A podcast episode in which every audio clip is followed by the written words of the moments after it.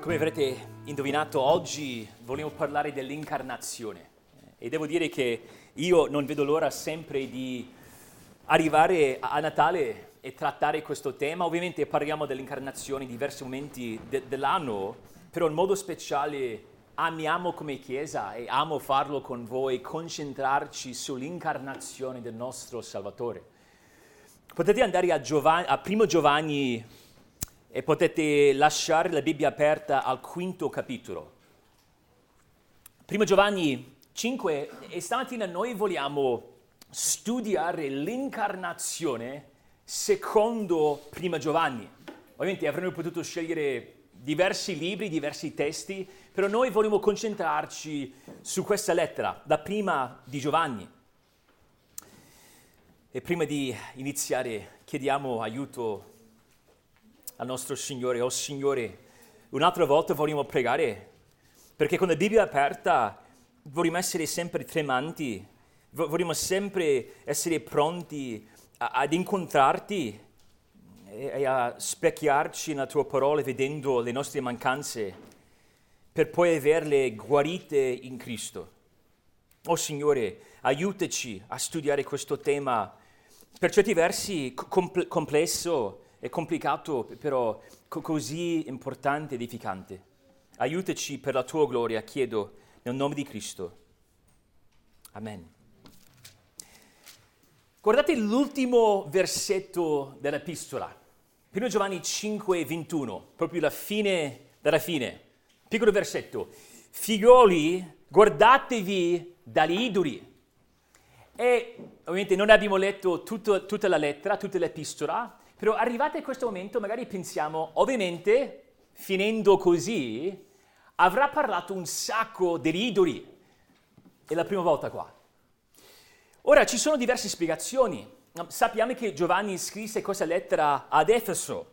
E ad Efeso, se vi ricordate Atti 18, Atti 19, c'era un tempio grandissimo a Diana. C'era tutta una faccenda con quella dea, eccetera. Quindi c'era idolatria erano immersi nell'idolatria. Quindi è possibile che avesse in mente la mondanità. Ora Giovanni ha parlato un bel po' della mondanità. Potete pensare al capitolo 2, dove c'è questa esortazione di non amare il mondo. La mondanità ci porta verso l'idolatria, quello, quello, funziona, magari possiamo vedere l'ultimo versetto alla luce di questo concetto possibile. La mondanità porta all'idolatria, è possibile, però anche lì quello che vediamo è che Giovanni dice, questo è 2,17, parlando del fatto che non dobbiamo amare il mondo, dice che il mondo passerà, andrà via, però coloro che fanno la volontà del Signore dureranno in eterno, hanno la vita eterna. Quindi fin da, da, dal secondo capitolo vediamo che dobbiamo combattere la mondanità con la certezza della vita eterna, quella vita che abbiamo in Cristo. Agostino dice questo, pensando alla mondanità e, e a Cristo come risposta. Dice, la corrente delle cose temporali ci trascina dietro di sé ma il Signore Gesù Cristo nacque come un albero presso il fiume delle cose temporali. Ecco l'immagine. C'è questa immagine di, di un fiume, un fiume che scorre con le cose temporali. E noi possiamo essere trascinati da, da esso. Però Gesù nacque come un albero presso questo fiume e noi dobbiamo stringerci a Lui per, per evitare di essere trascinati dal mondo. Infatti Agostino dice, ti travolge l'amore del mondo? Ecco la risposta. Stringiti a Cristo. Stringiti a Cristo. Cristo è la bellezza dell'incarnazione perché Agostino aveva in mente la sua nascita e la risposta alla mondanità. E magari questo in qualche modo ci aiuta a capire cosa aveva in mente Giovanni quando parlava dell'idolatria. Perché secondo me quando lui parlava di evitare o di guardarsi dagli idoli, aveva in mente il problema che c'era attualmente in quella chiesa, in quella città, di confondere l'incarnazione, di non capire appieno l'incarnazione. In altre parole, magari possiamo dire che è la nostra confusione sull'incarnazione a portarci ad essere idolatri. L'idolatria è un costruirsi un Dio falso, cioè non il Dio biblico. Il Dio biblico è sempre il Dio uno e trino, Dio Padre, Figlio e Spirito. Noi abbiamo tutti quanti amici che dicono non sono cristiano, però sono credente, credo in Dio. C'è un solo Dio, quel Dio che si rivela nel figlio. E se vi, se vi chiedete, ok, come mai possiamo sapere che dobbiamo interpretare quella frase così? Guardate la parte proprio subito prima, eh, il versetto 20.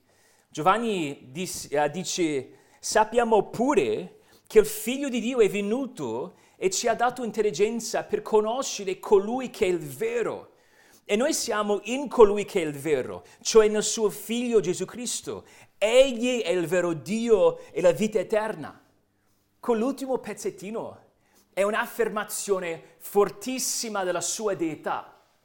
Gesù è il vero Dio e la vita eterna. Lui dà la vita eterna, però egli stesso è la vita eterna.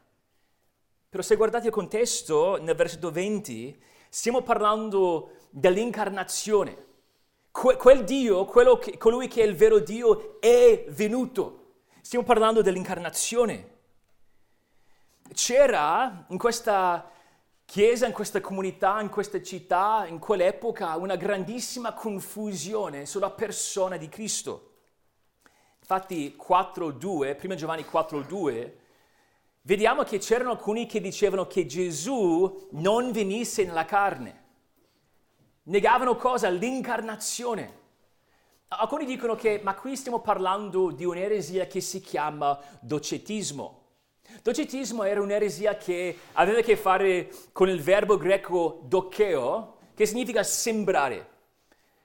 Questa eresia diceva che Gesù non era veramente uomo, era Dio e sembrava di essere uomo, però non lo era veramente. Non aveva una carne attuale come la nostra.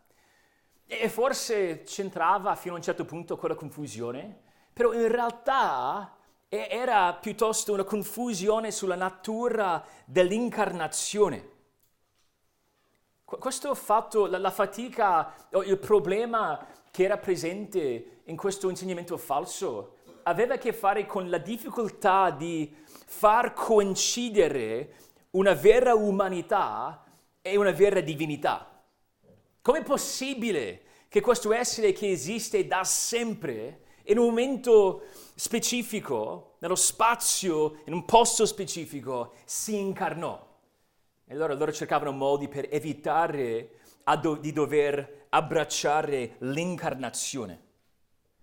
Però noi confessiamo che per gli uomini e per la nostra, salvezza, per la nostra salvezza Dio discese dal cielo viene sulla terra per, per morire. Ecco il centro della nostra fede. Allora se noi vogliamo guardarci dagli idoli, dobbiamo fare attenzione a non fabbricarci un idolo di un Gesù fatto a nostra immagine, un Gesù che piace a noi. E a questo punto possiamo chiederci cos'è che ci viene in mente quando pensiamo all'incarnazione. Perché ti serve l'incarnazione? Perché è preziosa al tuo cuore. E non parlo di un esame di teologia. Se dovessi farti una domanda, ma Gesù è vero Dio, vero uomo? Ovviamente devi dire sì. Se io ti chiedo, ma l'incarnazione sarà uomo per sempre? Sì. E la risposta, quello importante, però come mai o per quale motivo l'incarnazione è preziosa alla tua anima, per te. L'incarnazione è una, manifesta- è una manifestazione nel tempo di tutto, o di quello che da tutta l'eternità c'è nel cuore di Dio. Ecco un modo per contemplare l'incarnazione. È una manifestazione di quello che c'è nel cuore di Dio da sempre. il suo amore per il, il, il mondo, il suo desiderio di creare tutto quello che è in quanto Dio si esprime in quel momento. Ed ecco il mistero.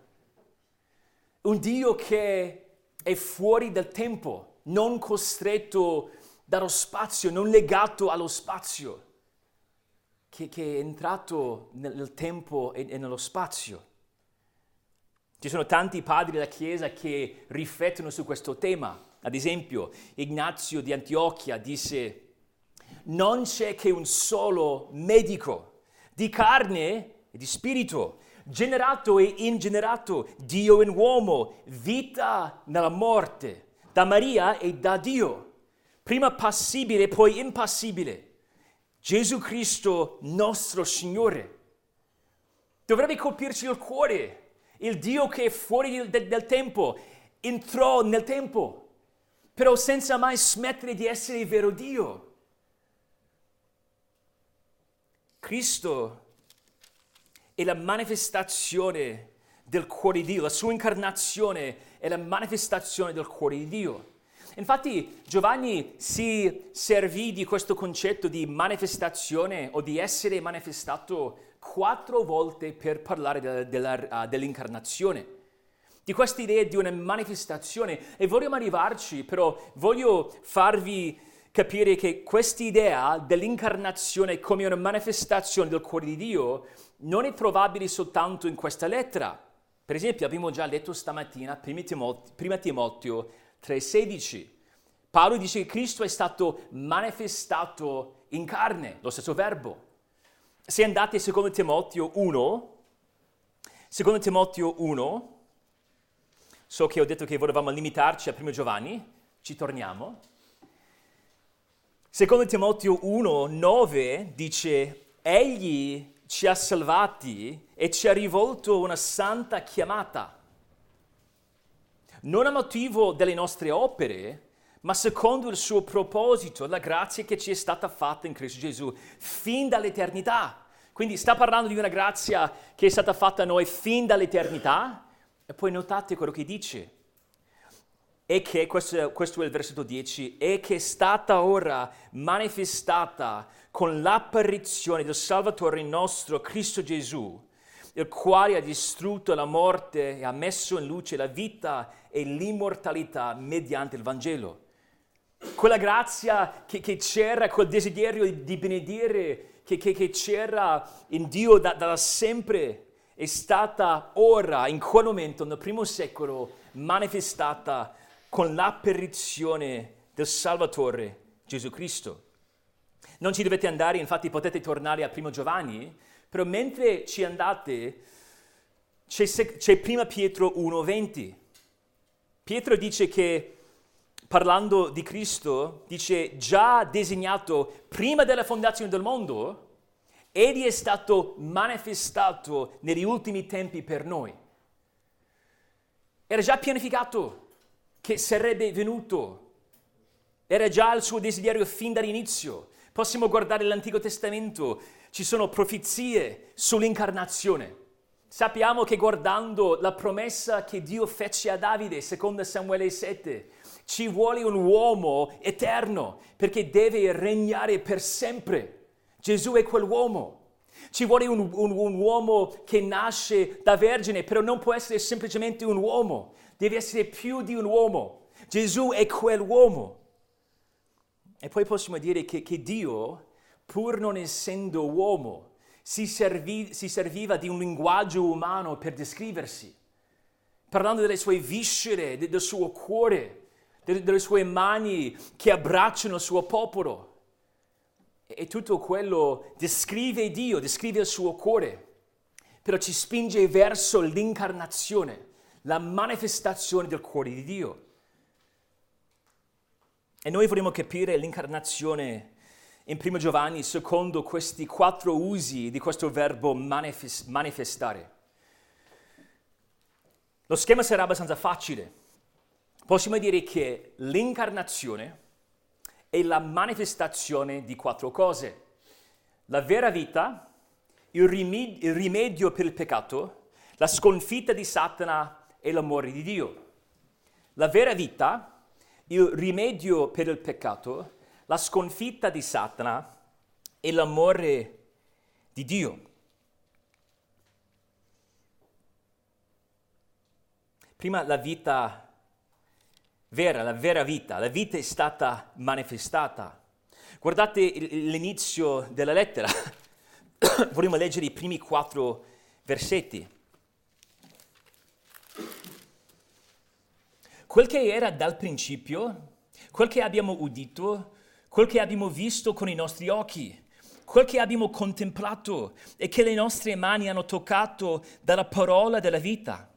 Poiché la vita è stata manifestata e noi l'abbiamo vista e ne rendiamo testimonianza e vi annunciamo la vita eterna che era presso il Padre e che ci fu manifestata. Quel che abbiamo visto e udito, noi lo annunciamo anche a voi, perché voi pure siate in comunione con noi e la nostra comunione con il Padre e con il Figlio suo, Gesù Cristo. Queste cose vi scriviamo perché la vostra gioia sia completa.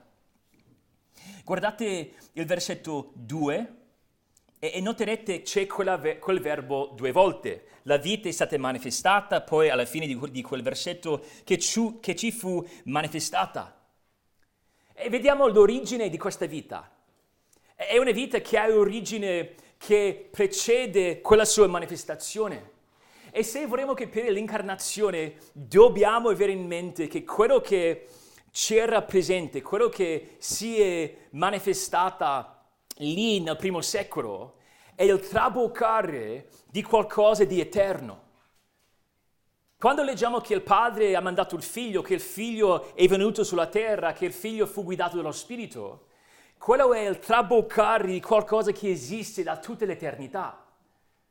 Infatti Giovanni con quella frase, quel che era dal principio, ci vuole aiutarci a, colleg- a unire dei puntini. Prima ci butta indietro al suo Vangelo. Vi ricordate del suo Vangelo? Nel principio era la parola, parla della presenza prima della fondazione del mondo, della parola di Dio, di Gesù stesso. Gesù era presso il Padre fin dall'inizio, fatto che ribadisce nel versetto 3 era presso il Padre, la vita eterna, Gesù stesso. Dobbiamo capire che quello che vediamo, il fatto che Gesù ubbidì perfettamente al Padre, che fece sempre la sua volontà, quello è una manifestazione di qualcosa che esisteva da, da sempre, però anche una realtà storica Dobbiamo ri- eh, rintracciare l'origine nell'eternità passata, però non vorremmo perdere il fatto che l'incarnazione è una fatta storica. No, non è un mito, non è una leggenda, non è qualcosa che ci diciamo per farci sentire meglio. Uff, giorno pesante. Meno male c'è quel concetto di un Dio amorevole. È successo? Non lo so, però non mi cambia niente. L'importante è l'idea. Non è vero. L'importante per noi è che Dio è sceso veramente in terra. I suoi piedi toccarono questa terra. E Giovanni, usando tutti questi verbi, parla della storicità dell'incarnazione. Non è, pre- non è una presa in giro, non era una finzione. Diceva, io ho mangiato con quell'uomo. Mangiavamo insieme. Inclinavo sul suo petto era lì ad assistere a tutte queste scene che, che misero in mostra il suo cuore. Giovanni ha, ha visto con i suoi occhi la trasfigurazione. E non solo quello, ha visto quando Gesù toccò coloro che stavano male, quando guarì. Ha visto tutto quello. Quindi sottolinea la sua visibilità, la sua tangibilità. Quella vita che c'era da sempre si è incarnata e, e l'ha vista. E c'è questa enfasi sulla vita che il Signore ci dà. Infatti, se guardate il primo versetto, è la parola della vita, è la vita che è stata manifestata, è la vita eterna. Stiamo parlando di, di Cristo, di nuovo, Lui è predicatore della vita, però Egli stesso è, è la vita e può darci la vita eterna, quella vita che non finisce mai, proprio perché ha quell'origine eterna. Ci dà una vera vita. Se pensiamo ad Adamo, prima che entrasse nel mondo la, la caduta, Adamo conosceva Dio, Dio figlio, perché lui camminava nel giardino e secondo me è, è, è, probabile che si dovesse avere in mente Dio figlio. Dio esiste da sempre, Padre, Figlio, Spirito. Dio è da sempre uno e trino. Non è che il Signore iniziasse ad avere un figlio nel Nuovo Testamento, è da sempre Padre, Figlio, Spirito. Prima che il mondo, prima che il mondo cadesse nel peccato, prima della caduta, Adamo camminava nel giardino con Dio. Però quando peccò, entrò nel mondo la caducità che portò con sé una morte fisica. Sappiamo che dopo tanti anni morì, morirono Adamo ed Eva, però c'era subito una separazione spirituale. E essendo allontanati dal giardino, non avevano ancora quella comunione con il Dio uno e trino, non avevano la gioia della vita come prima. La salvezza, l'incarnazione che provvede la salvezza non è semplicemente un ok, ero peccatore, ora sono perdonato e posso andare avanti per la mia strada.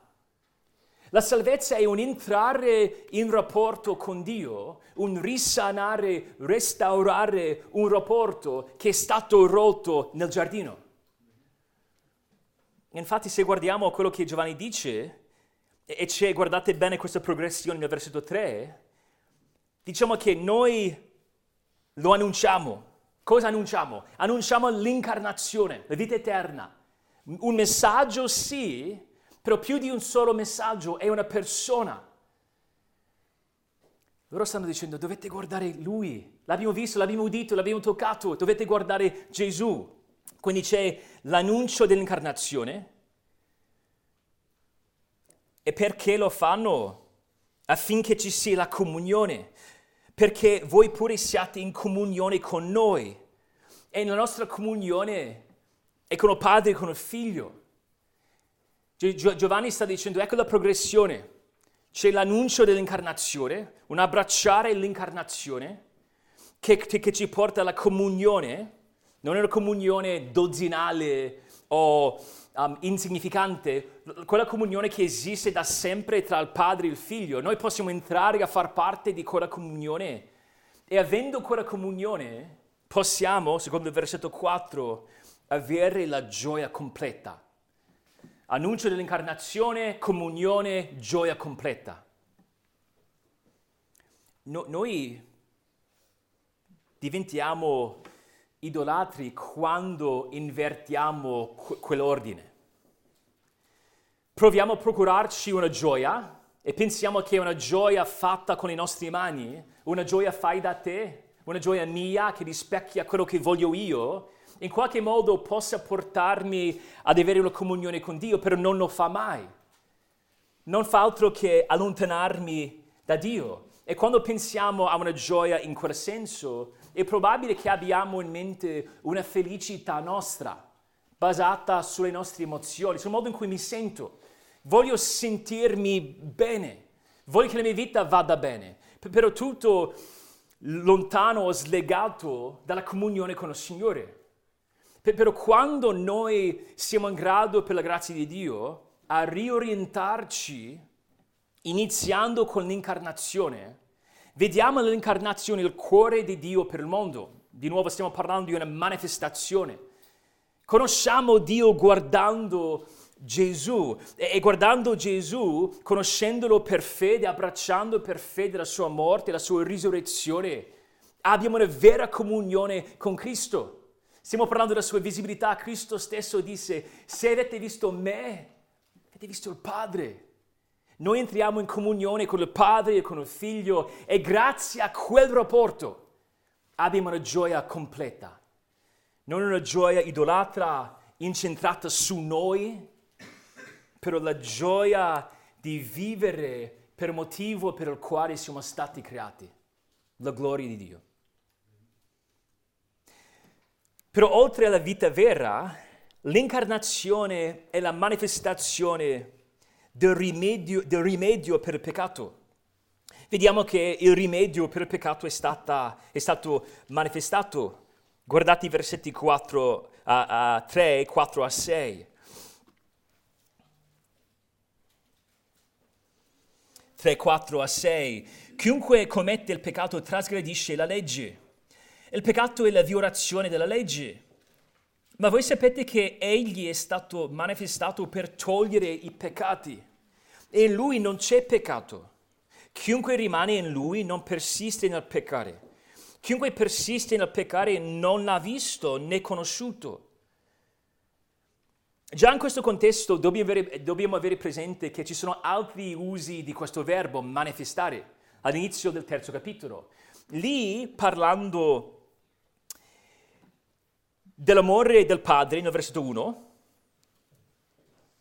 che è il risultato dell'incarnazione, noi possiamo essere figli di Dio grazie all'incarnazione del figlio di Dio nel versetto 1, però poi dice nel versetto 2 Um, sappiamo che quando egli sarà manifestato, e lì stiamo parlando del suo secondo avvento, la seconda venuta, quando sarà manifestato, di nuovo rivelato, stiamo parlando del futuro, noi saremo simili a lui, perché lo vedremo come egli è.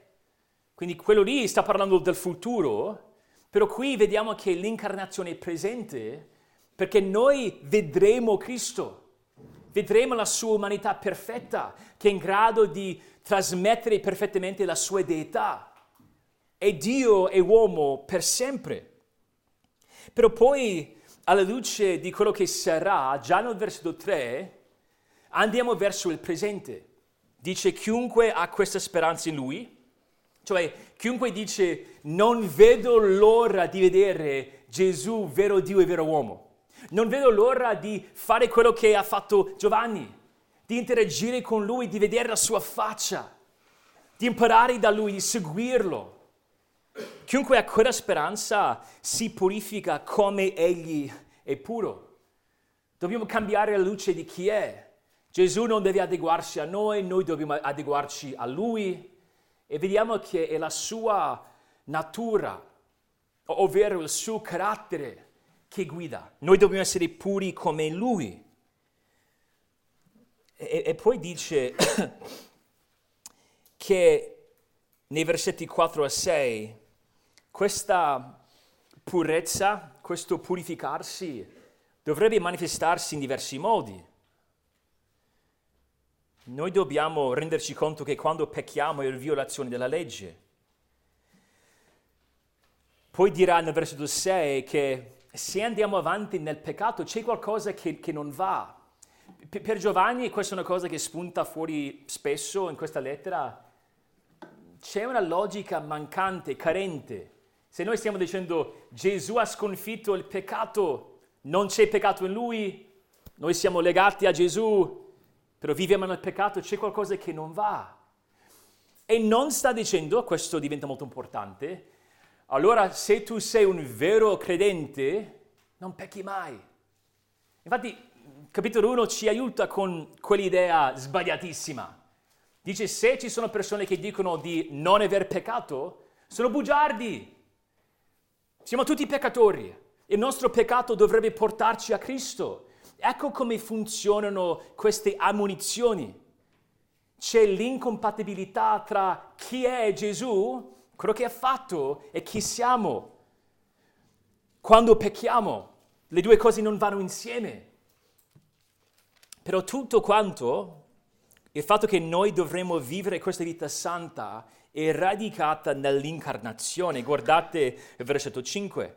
Voi sapete che Egli è stato manifestato per togliere i peccati.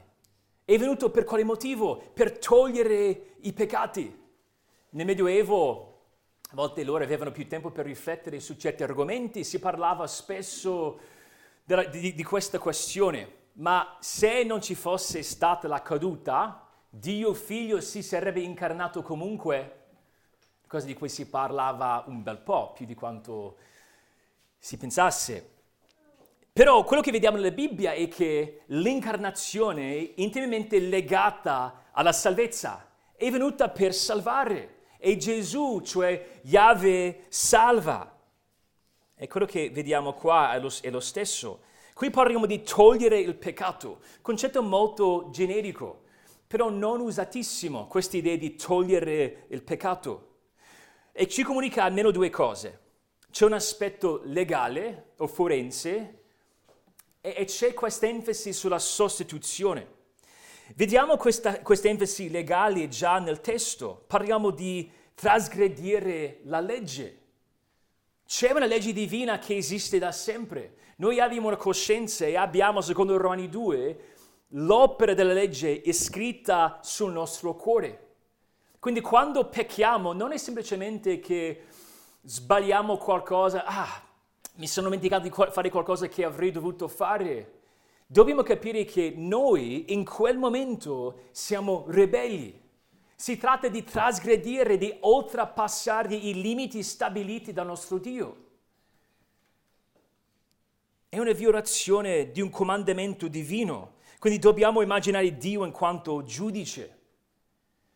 Noi dovremmo rendere conto per ogni nostro peccato proprio perché è una violazione della legge di Dio. Si, si parla qui di una definizione del, del peccato. Quindi quando, no, quando, si sta dicendo che toglie il peccato, sta parlando in in un senso legale. Davanti al Signore è in grado di togliere quel debito. Noi abbiamo un debito.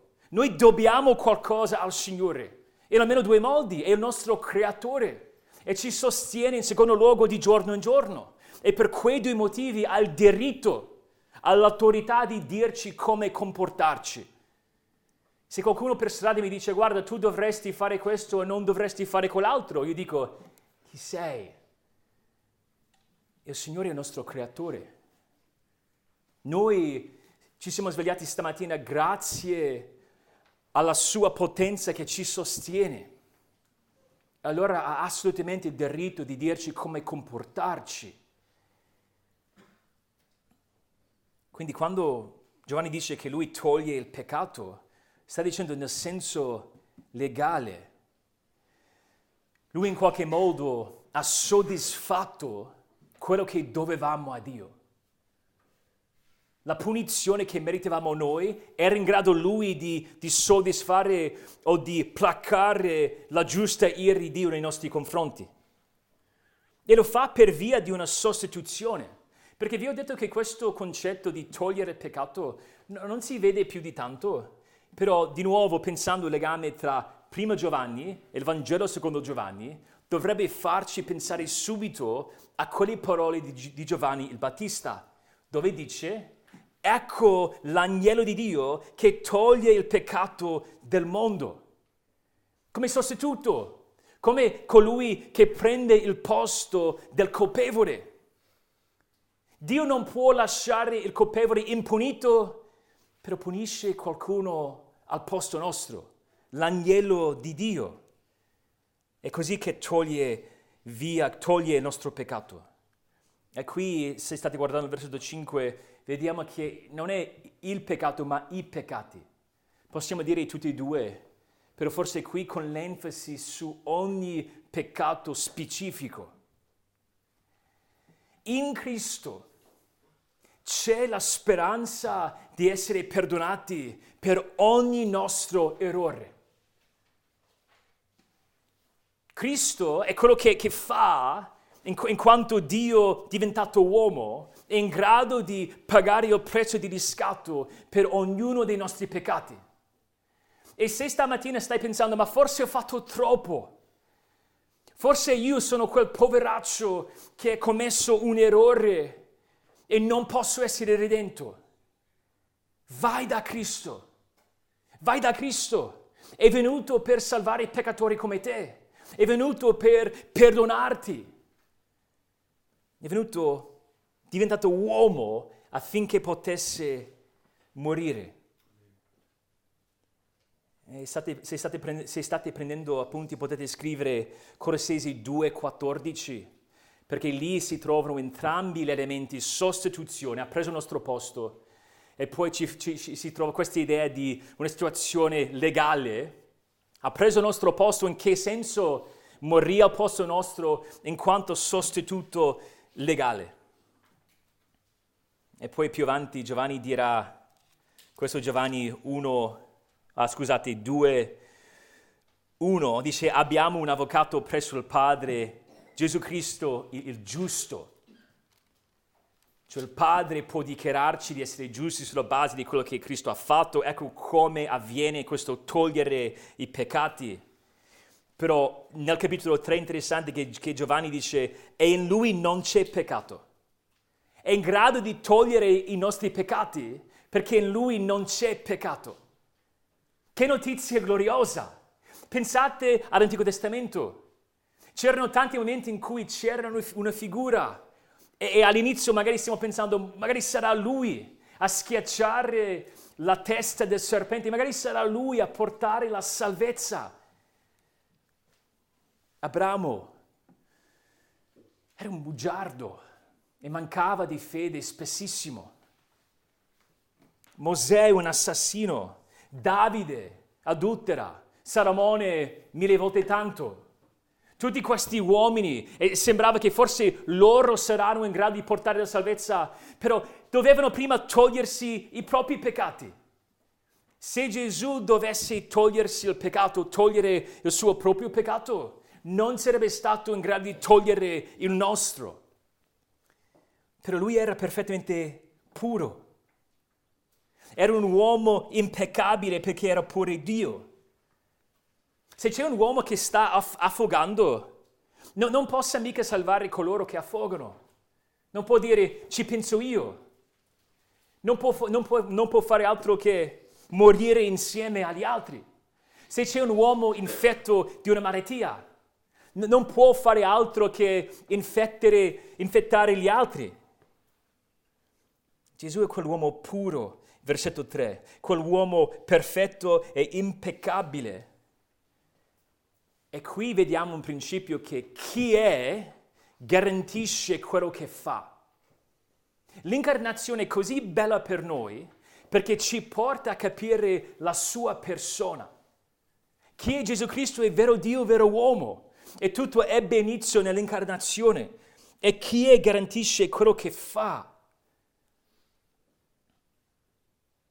E noi possiamo lottare contro il peccato proprio perché lui morì per togliere i nostri peccati, non essendo lui stesso un peccatore.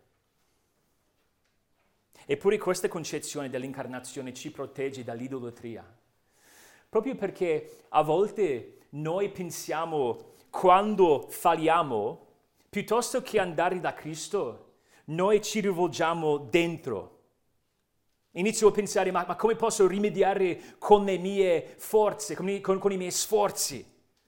Noi iniziamo a pensare che la salvezza, quella parte iniziale, dipende da Dio. Dio ci salva e poi vado avanti per la mia strada.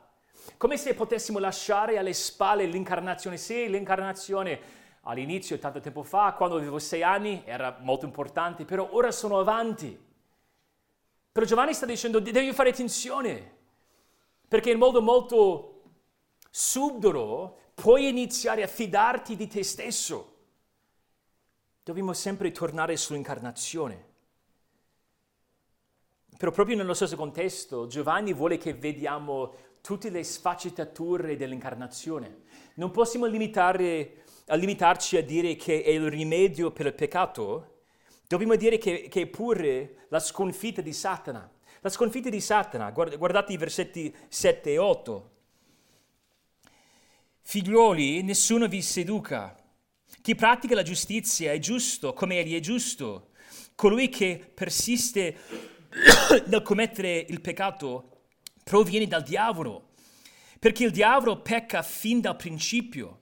Per questo è stato manifestato il Figlio di Dio, per distruggere le opere del diavolo. l'incarnazione compie diverse cose per noi. Sì, è vero, dobbiamo pensare alla giustificazione. Grazie al suo sacrificio propiziatorio, morì al posto nostro, possiamo essere giusti agli occhi di Dio, ci accoglie perché ha tolto i nostri peccati. Però non solo, ci libera dalla potenza del diavolo. Dalla sua incarnazione in poi era un segno che garantiva la sconfitta di Satana. Satana voleva essere Dio stesso, voleva rimpiazzarlo nei cieli e come minimo voleva essere crea- la creatura più bella, più importante. Però dal suo concepimento in poi sappiamo senza ombra di dubbio che la creatura più importante è colui che è in unione con Dio, in quanto Dio stesso, cioè Gesù Cristo. Chi è la creatura più importante? Chi è la creatura più bella? Non è Satana, non è il diavolo, è Gesù stesso, vero Dio, vero uomo. È colui che avrebbe schiacciato la testa del serpente. Ed è venuto, se state guardando il versetto 8, per distruggere o per disfare le sue opere. Ogni suo passo sulla terra era un passo verso la distruzione di Satana. Satana lanciò tutti i suoi dardi contro il nostro Salvatore, fu lì nel deserto per 40 giorni, però non ha cesso minimamente. Ha superato ogni sua tentazione. Schiacciava i demoni come pregustazione del suo regno futuro. Non, non, non c'era nessun demonio, nemmeno un legione, legione di demoni potevano fermarlo. Già libera il suo popolo dal dominio di Satana. Noi siamo liberati, non siamo ancora schiavi dal principe della, della potenza dell'aria non siamo schiavi del dominio del peccato della morte. Satana c'è ancora, l'abbiamo letto 5.19, Satana c'è ancora, però in quest'epoca il nostro Salvatore, grazie a quello che è compiuto nell'incarnazione, ci libera, ci affranca dalla potenza di Satana. Tornerà per, regna- per regnare per mille anni, per mille anni, Satana sarà legato per quei anni, e poi sarà gettato nello stagno di fuoco. Satana ha provato a distruggere il Dio uomo in ogni momento della sua vita. Noi vediamo alcuni momenti. Quando Erode ha provato ad uccidere i bambini della sua età, abbiamo presente quello, Matteo 2. Giovanni 13 ci dice che Satana, il diavolo, è entrato nel cuore di Giuda. Anche lì sulla soglia della sua morte, Satana voleva distruggere il piano di Dio. Però vediamo che il nostro Salvatore ha disfatto su- le sue opere. Lui pensava di poter uccidere, di poter distruggere, abbattere. Però Dio si servì della morte la sua arma più potente per sconfiggerlo. Nello stesso modo in cui Davide tagliò la testa di Golia con la sua propria spada, Gesù stesso prese in mano la morte, diede la sua vita per noi, sconfiggendo Satana, garantendo il suo regno senza fine. Se noi, e tutto il contesto ci spinge verso questo, se noi ci comportiamo come se dovessimo ancora peccare, come se fosse normale persistere nel peccato pur essendo credenti, dobbiamo ricordarci, fratelli e sorelle, l'incarnazione è anche quella, la sconfitta di Satana. Non dobbiamo vivere come se fossimo ancora schiavi. Non devo ubbidire a quel maestro, quel Signore. Abbiamo un, nu- nuovo re, non, non dobbiamo camminare ancora nelle tenebre, perché siamo trasportati nel regno de- del figlio. Se viviamo nel peccato senza la potenza di di colui che, che ha sconfitto Satana. Stiamo sviluppando nel nostro cuore una specie di idolatria.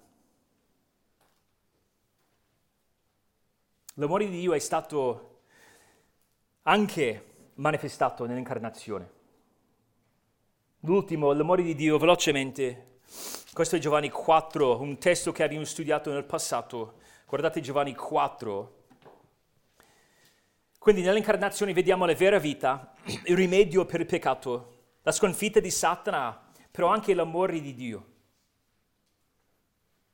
Carissimi, amiamoci gli uni gli altri perché l'amore, che, l'amore è da Dio e chiunque ama è nato da Dio e conosce Dio.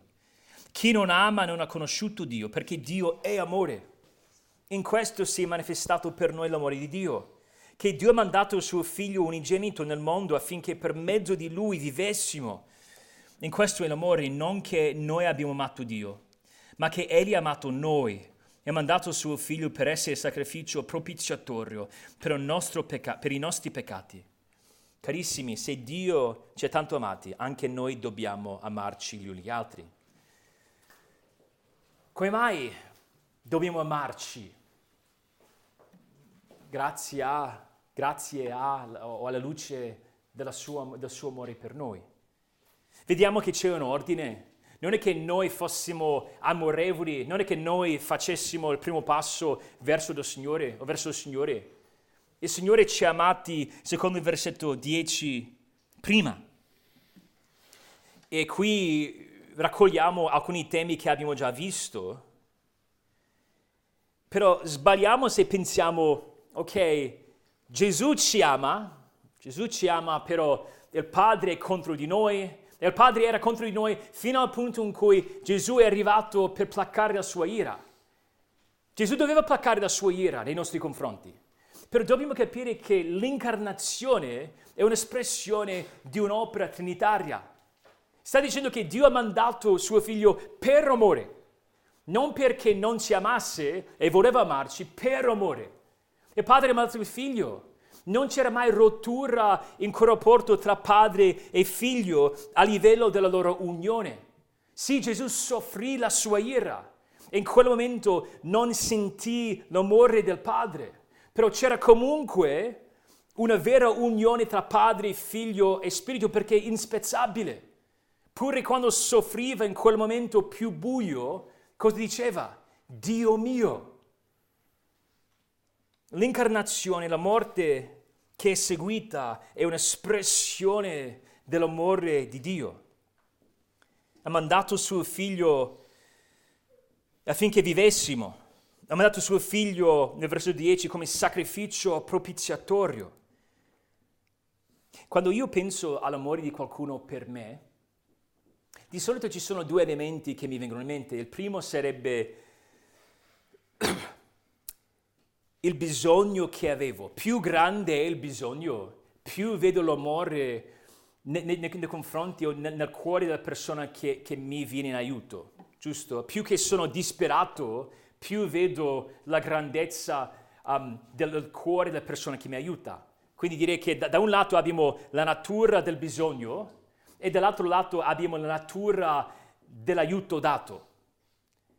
Quello che vediamo qui, nell'incarnazione e poi nella sua morte come sacrificio propiziatorio per noi, è il bisogno più grande. Qual era il nostro bisogno più grande? Il fatto che eravamo separati da Dio, il fatto che noi eravamo nelle tenebre, senza speranza. Quindi il Signore ha soccorso il nostro bisogno più grande. Ecco l'amore.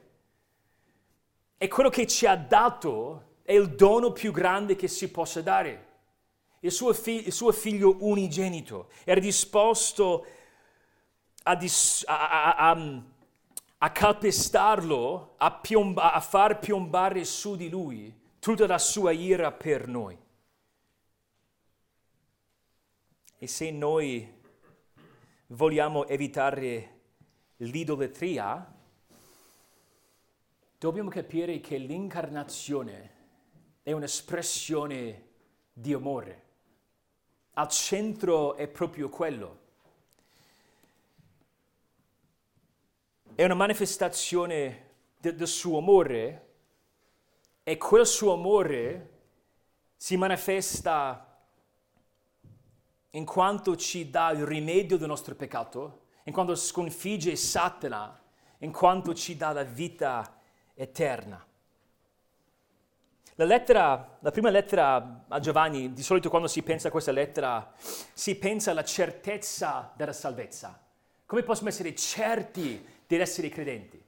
Infatti se guardate per concludere il versetto 13 del capitolo 5, 5 13 dice, vi ho scritto queste cose perché sappiate che avete la vita eterna, voi che credete nel nome del Figlio di Dio. Quando noi ci chiediamo, ma posso essere certo di essere credente? È giustissimo che guardiamo il frutto della nostra vita, le cose che facciamo, l'espressione di questo cambiamento.